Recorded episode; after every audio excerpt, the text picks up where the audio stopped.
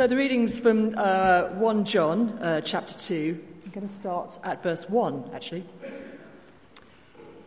My dear children, I write this to you so that you will not sin. But if anybody does sin, we have an advocate with the Father, Jesus Christ, the righteous one. He is the atoning sacrifice for our sins, and not only for ours but also for the sins of the whole world. We know that we have come to know him if we keep his commands. Whoever says, I know him, but does not do what he commands is a liar, and the truth is not in that person.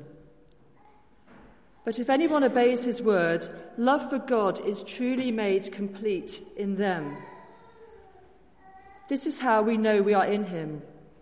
Whoever claims to live in him must live as Jesus did. Dear friends, I am not writing a new command, but an old one, which you have had since the beginning. The old command is the message you have heard. Yet I am writing you a new command. Its truth is seen in him and in, in, and in you, because the darkness is passing and the true light is already shining. Anyone who claims to be in the light but hates a brother or sister is still in the darkness. Anyone who loves their brother and sister lives in the light, and there is nothing in them to make them stumble. But anyone who hates a brother or sister is in the darkness and walks around in the darkness. They do not know where they are going because the darkness has blinded them. Father, as we hear Steve preach to us, open our eyes, help us to walk in the light and live as you lived. Amen. Thanks, Fiona. Fiona, thank you very much for, for reading for us. Um, let me add my welcome uh, to David's. Good to, to, to continue to press on uh, through this most excellent letter. Um, we know, don't we, that, that it matters to us to make sure that you've got the real thing rather than something that actually turns out not to be. Uh, Friday, uh, Beth and I had a, my wife and I had a day up in London and uh, found ourselves in the National Gallery. Very nice. See all those sort of old masters, a bit of Van Gogh, a bit of Monet, and my current favourite um, artist called Pissarro. And they had a new acquisition, um, and I was going to try and get a copy of it. Well, not no, obviously. I mean, a, a picture of it, that's what I mean. A picture of it put up on the, on the screen for you to have a look at. Um, and then I went online, and there were no pictures available. And even on the National Gallery, they didn't have a picture of it available. And I thought, ooh, perhaps this new acquisition, perhaps it's not a real one after all. Perhaps it's a, perhaps it's a fake.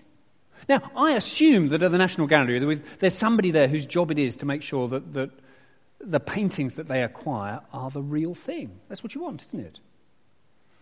Um, and it's the same not only in high culture, but all over the place. You buy a pair of Ray-Bans, you get yourself a pair of Levi's. You want to know that they're the real thing, that they're not a, a cheap imitation just with a badge shoved on them. Well, in like, um, in a similar kind of way, the situation that gets addressed in this next little section of, of John's letter kind of is engaging with the question of how do you know that you're the real thing as a Christian believer? Because the context of the, of the letter here uh, that we've been seeing um, is that there are some who belonged to, to this Christian community and had gone out. And had gone out saying, what we believe is the right thing, what you believe is the wrong thing. We're the real deal and you're not.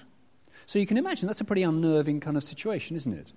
And, and the question of, well, who's right? Have I got the real thing? Am I the real thing? Would be a big issue uh, for these Christians to whom John writes. Well, how then should we judge? How should we make that appraisal? Are we just going to do it on what people say? Well, no, John doesn't recommend that approach. Uh, we've seen over the last couple of weeks that there were lots of claims Uh, John writes about claims in chapter 1, verse 6, and chapter 1, verse 8, and chapter 1, verse 10. If we claim, if we claim, if we claim. But the claim on its own is not enough. Because lots of people are making claims. It's one thing to claim something, quite another for it to be true. So, how can you be sure? And the question is not so much how can you be sure about other people, but how can you be sure about yourself? Do I know Jesus or don't I? But actually, you see in verse 3 of chapter 2, it's more than just do I know him. John is writing about knowing that you know him.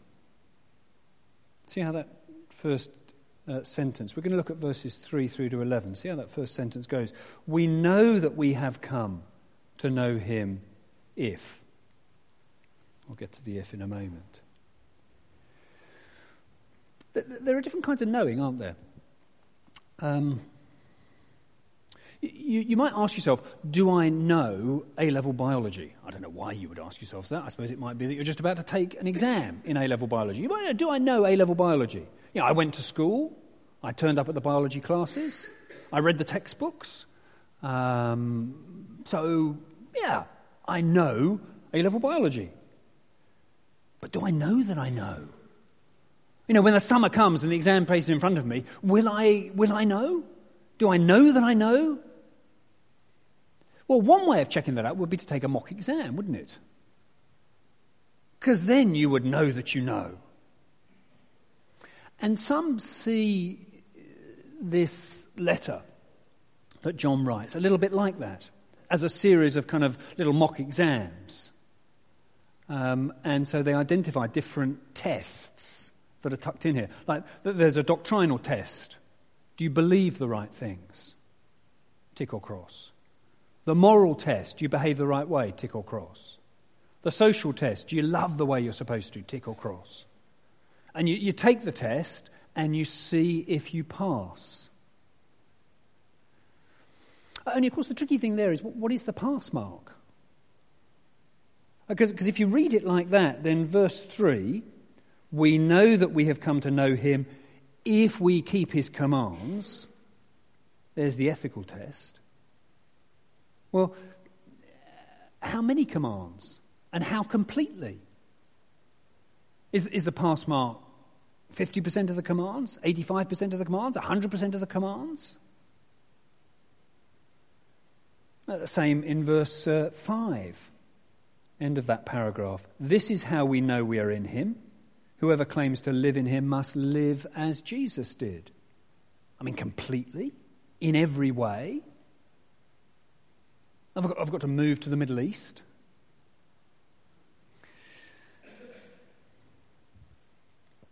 The test, it's a different kind of test. And the knowing is a different kind of knowing. Because it's not knowing bits of information that's being talked about here, but it, it's knowing a person and knowing that you know that person. And I think the tests have a different kind of flavour to them.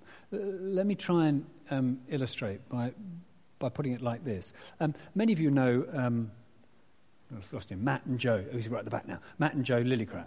Okay? Um, now, suppose you came across somebody who said they belonged to the Lillicrap family. How would you know if that's true? Well, you could apply some tests. I mean, here would be a good test. Come Christmas, whose home are they in? That'd be a good test, wouldn't it? If they're really in the Lillicrap family, you'd expect to find them in the Lillicrap home come Christmas. Or if there is a Lillicrap wedding, will they be there? Will they be invited? That'd be another good test. Or, or when a, a member of the Lillicrap family is in trouble, do they pitch in? Uh, if uh, a relative is ill, do they visit? If a sibling is in trouble, do they help? They'd all be good tests. Because they're not the thing that proves you're a Lillicrap. Because anybody could do those kind of things. But taken together, they would be evidence that you belong. Because that's the kind of stuff that you do if you're part of the Lillicrap family. And I suppose if, if a Lillicrap Jr. was having some sort of identity crisis, uh, they could set their minds at rest by just looking at those things and saying, well, yeah, well, I do, don't I? I'm, I'm here at Christmas, and I pitch up at the family events, and the other members of the family, they, they matter to me, and I, and I care for them and do stuff for them. Hmm. Yeah. Identity crisis over. Of course I'm a Lillicrap. It's the same kind of thing in 1 John. Do you see the difference? We're not saying, here's a test and you've got to get over the pass mark. No, it's more like, here are measures that just confirm that I am part of what I claim to be. And, and there are two uh, tests that are being set out here, two measures, two ways of telling that are to be used in this kind of way. Um, the first uh, is you know that you know him because you keep his commands. You know that you know him because you keep his commands. It would be bizarre, wouldn't it, to, to say, I'm a follower of Jesus Christ, but I, I, show no interest whatsoever in doing what he says. That'd be really odd. It'd be a bit like saying, I'm a, I'm a great fan of this author, but I've never read one of their books.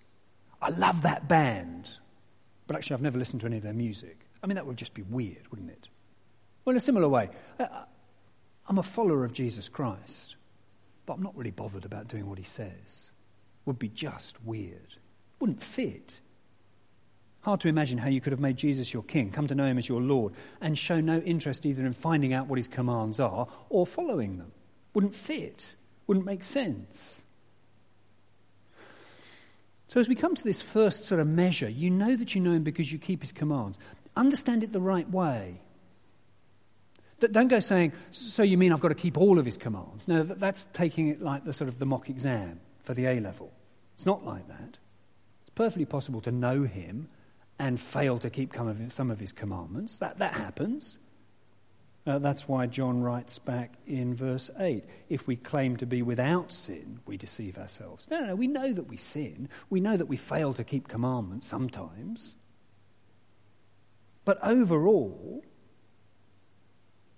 what we do is we want to keep God's commands. We want to follow. So, in the same way that it'd be perfectly possible to be in the Lillicrap family but miss a family wedding or be away from home one Christmas, that could happen, but it'd bother you. You'd be kind of disappointed. You'd know that you want to be there. Uh, and it's a bit unfortunate that you're not there. So, in the same kind of way, we ought to ask ourselves how is it with us and Christ's commands? D- does it bother me what he commands? Do I take the trouble to find out? I read the Bible because I'm interested in knowing what it is he commands and seeking it out. And, and do I then set about trying to think, how can I keep these? And sometimes if I fail to keep a command, well, I notice and it bothers me. Well, if that's the way it is with you, then kind of know that that's what this test shows about you. You're somebody who's bothered about the commands that Jesus makes. You, are bothered about keeping them. It troubles when you fail to keep them. You're not like somebody who just couldn't care less, really. That's the evidence, the demonstration that you follow Christ you can know that you know him. Now, it soon becomes clear as we move into the second of, of our paragraphs in verse 7 that John uh, has one particular commandment in mind. Uh, but it all sounds like a bit of a riddle at first, doesn't it? Uh, verse 7 Dear friends, I'm not writing you a new command, but an old one, which you've had since the beginning. This old command is the message you've heard. Well, yet I am writing you a new command its truth is seen in him and in you because the darkness is passing and the true light is already shining. And you kind of, is it new or is it old? A bit confused now, John. You know, which is it? I think it gets a little bit clearer for us when we remember something that Jesus said uh, to his disciples in John chapter 13. Do you remember this? Jesus said, A new command I give you love one another. As I've loved you, so you must love one another. By this, everyone will know that you're my disciples if you love one another. In one sense, there is absolutely nothing new about the command to love, is there? I mean, it's been around forever. It's been there from the beginning of Jesus' ministry. Find it in the Old Testament. In that sense, it's an old commandment, been around for a long time. But here, Jesus is making it a new commandment because of the, the pattern, the style, the manner of the loving that he has in mind. There's going to be a radically new love that he's going to set in front of people and urge people to live in imitation of. His love. His love demonstrated on the cross. His love that we remember when we share bread and wine together in a moment. That's radically new. That's a love no one has ever seen before. God is love. Not that we love him, but that he loved us and gave his son as an atoning sacrifice for our sins. That's love. That God should do such a thing. And suddenly, uh, we see love as we've never seen it before. So, second heading how do we know that we know him? Well, not only because we keep his commands, but because we love the church. Or in the language here, that, that we love our brothers and sisters. See it in verse 9. Anyone who claims to be in the light but hates a brother or sister is still in the darkness. Anyone who loves their brother and sister lives in the light. Now, I became a Christian a long time ago, back in 1981. I was 20 years old and I was a medical student. And at that point in my life, certain things mattered to me. One of the things that mattered to me was that I was cool and trendy. Now, I know, I know, I know, it's hard to believe, isn't it? Um, but, but strange as it seems, that was something that mattered to me then. Um, it was almost certainly delusional uh, at that point in my life, but, you know, uh, it mattered to me that I was cool and trendy. And the other thing that mattered to me was sport. I played lots of sport. So, fast forward a year in my Christian life. Uh, and uh, what am I now? So I know I'm 21 years old and I'm sat in a student room in a student Bible study. And I can still remember the moment. Did you have, have you got memories like that that are, that are so vivid that they just sort of they just sort of stuck with you and you can sort of recapture the moment. Lots of things pass, don't they? But this particular moment I can remember. I can remember looking round the room.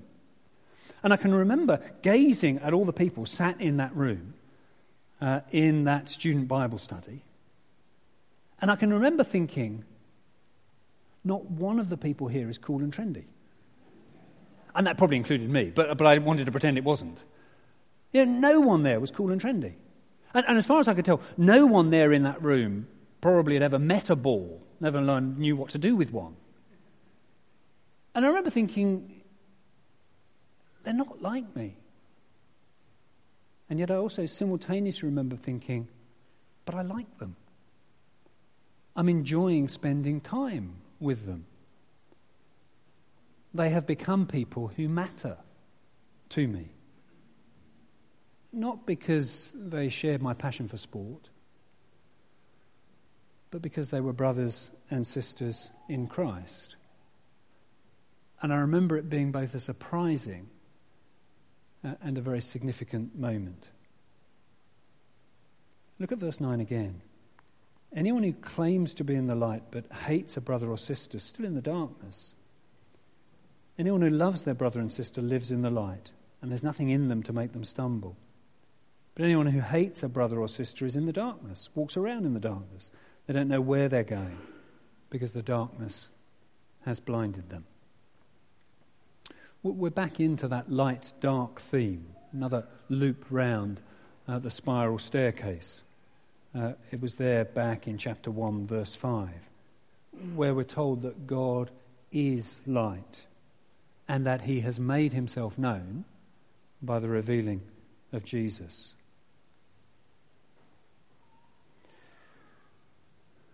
Jesus has shown the love with which God loves us. Jesus has shown us this sacrificial love, this other person centered love this give up everything that I have for the benefit of another person love. And John is saying, you know that you know him when you find that that kind of love is beginning to emerge from you towards your brothers and sisters in Christ. And the key place where that happens, obviously, is church. So, so ask yourself uh, how do we operate within church? Who is it that you spend time with? Because if you notice that when you, when you head down for coffee in a bit, or when you're on the, uh, that walk uh, for men this coming Saturday, if you notice that actually, rather than just seeking out the people that you like and that you've met before, and the people that do stuff that you do, if you notice that actually it bothers you to, to look out for those who are different to you, a different stage of life, have different interests, but you still care about them because they're your brother or sister in Christ. You still make time for them. Maybe you notice that they're on their own on the walk, so you lag back and join them and chat to them. Not because you think they're the, the most exciting person on the walk and, and somebody that you'd love to spend time with, but just because you love them with that sacrificial, other person centered kind of love. If you find that that's what you do, if you find that's the way that you feel towards other people in the church family, when you, when you pitch up at a small group, and what matters to you is not, oh, are there any people in this group who are like me? Are there people here at the same stage of life as me? Because I feel really cross if there aren't. And instead of that, what you are glad to do is just say, oh, these are brothers and sisters in Christ. It's great that I can spend time with them. Great that I can get to know them. Great that I can come to love them. Well, if you find that that's what you do, then that's the evidence. That's the demonstration that you know Him. You can know that you know Him if that's the way you operate. Church lets you do that. Church is the place to do that. Church is intended to be a community like that. It's supposed to be distinctive, it's supposed to be Christ shaped. It's supposed to be the place that people look in on and say, there's something different there, something distinctive about the way that people care for one another. The Lord's Supper that we're about to share uh, kind of points us in this direction in, in at least a couple of ways. Um, by, by, sharing the Lord's Supper together, by, by all drinking from the same cup or, or sharing from the same bread, we're saying we're in this together. Doesn't mean we agree on everything. All sorts of things that as a community we may have different views about. Uh, some of us like one sort of song, some of us like a different sort of song. Some of us want this event, some of us would much rather have that event. Some think we should spend church money like this, some think it'd be much better if we spent it like that. Some think that was the right staff person to appoint, some thinks we should have appointed that member of staff instead. We, will disagree on those things because we're different people with different perspectives. Of course, we won't agree on everything. The question isn't, do I agree with everyone? The question is, do I belong even when I don't agree? See, see, being in the Lillicrap family doesn't mean that you agree on everything that the Lillicrap does. I mean, what Mark and Joe decide to do, you know, the colour scheme they've chosen for some particular uh, uh, social event, and you don't, you don't say, well, I'm not going because I don't like that colour scheme. Of course, you're there. You may not like the colour scheme, but you still go. Yeah, you may be a bit disappointed that, you know, Christmas lunch this year is bread and cheese instead of turkey. Yeah, you may not think that was a good decision, but you still go because it's your family. Now, being church doesn't mean we agree on everything, but it means we're in it together. And the second thing that this Lord's Supper does is, is point us to the character of the love that we've received in Christ, to urge us to imitate it, to urge us to live in the same way that Christ lived, to love the same way that Christ loved. So, do you know that you know him? Here are John's two ways uh, to reassure us of that. Commands matter to you, bothers you. You know that you know him. Church matter to you, people here matter to you. You know that you know him. They're the grounds. Let me lead us uh, in a prayer, and then we're going to sing another song. Uh, Father God, we thank you for the character of the love that you have shown us in Christ. Um, it is a love unlike any other that you, our Creator, you, the ruler of all things, uh, you uh, who uh, surpasses uh, greater than the heavens, uh, you should come into our world and give up your glory uh, to go to a cross uh, to love us and die for us. Uh, and uh, uh, as we as we come to know Christ, who has loved us like that, so we come to live in imitation of Him.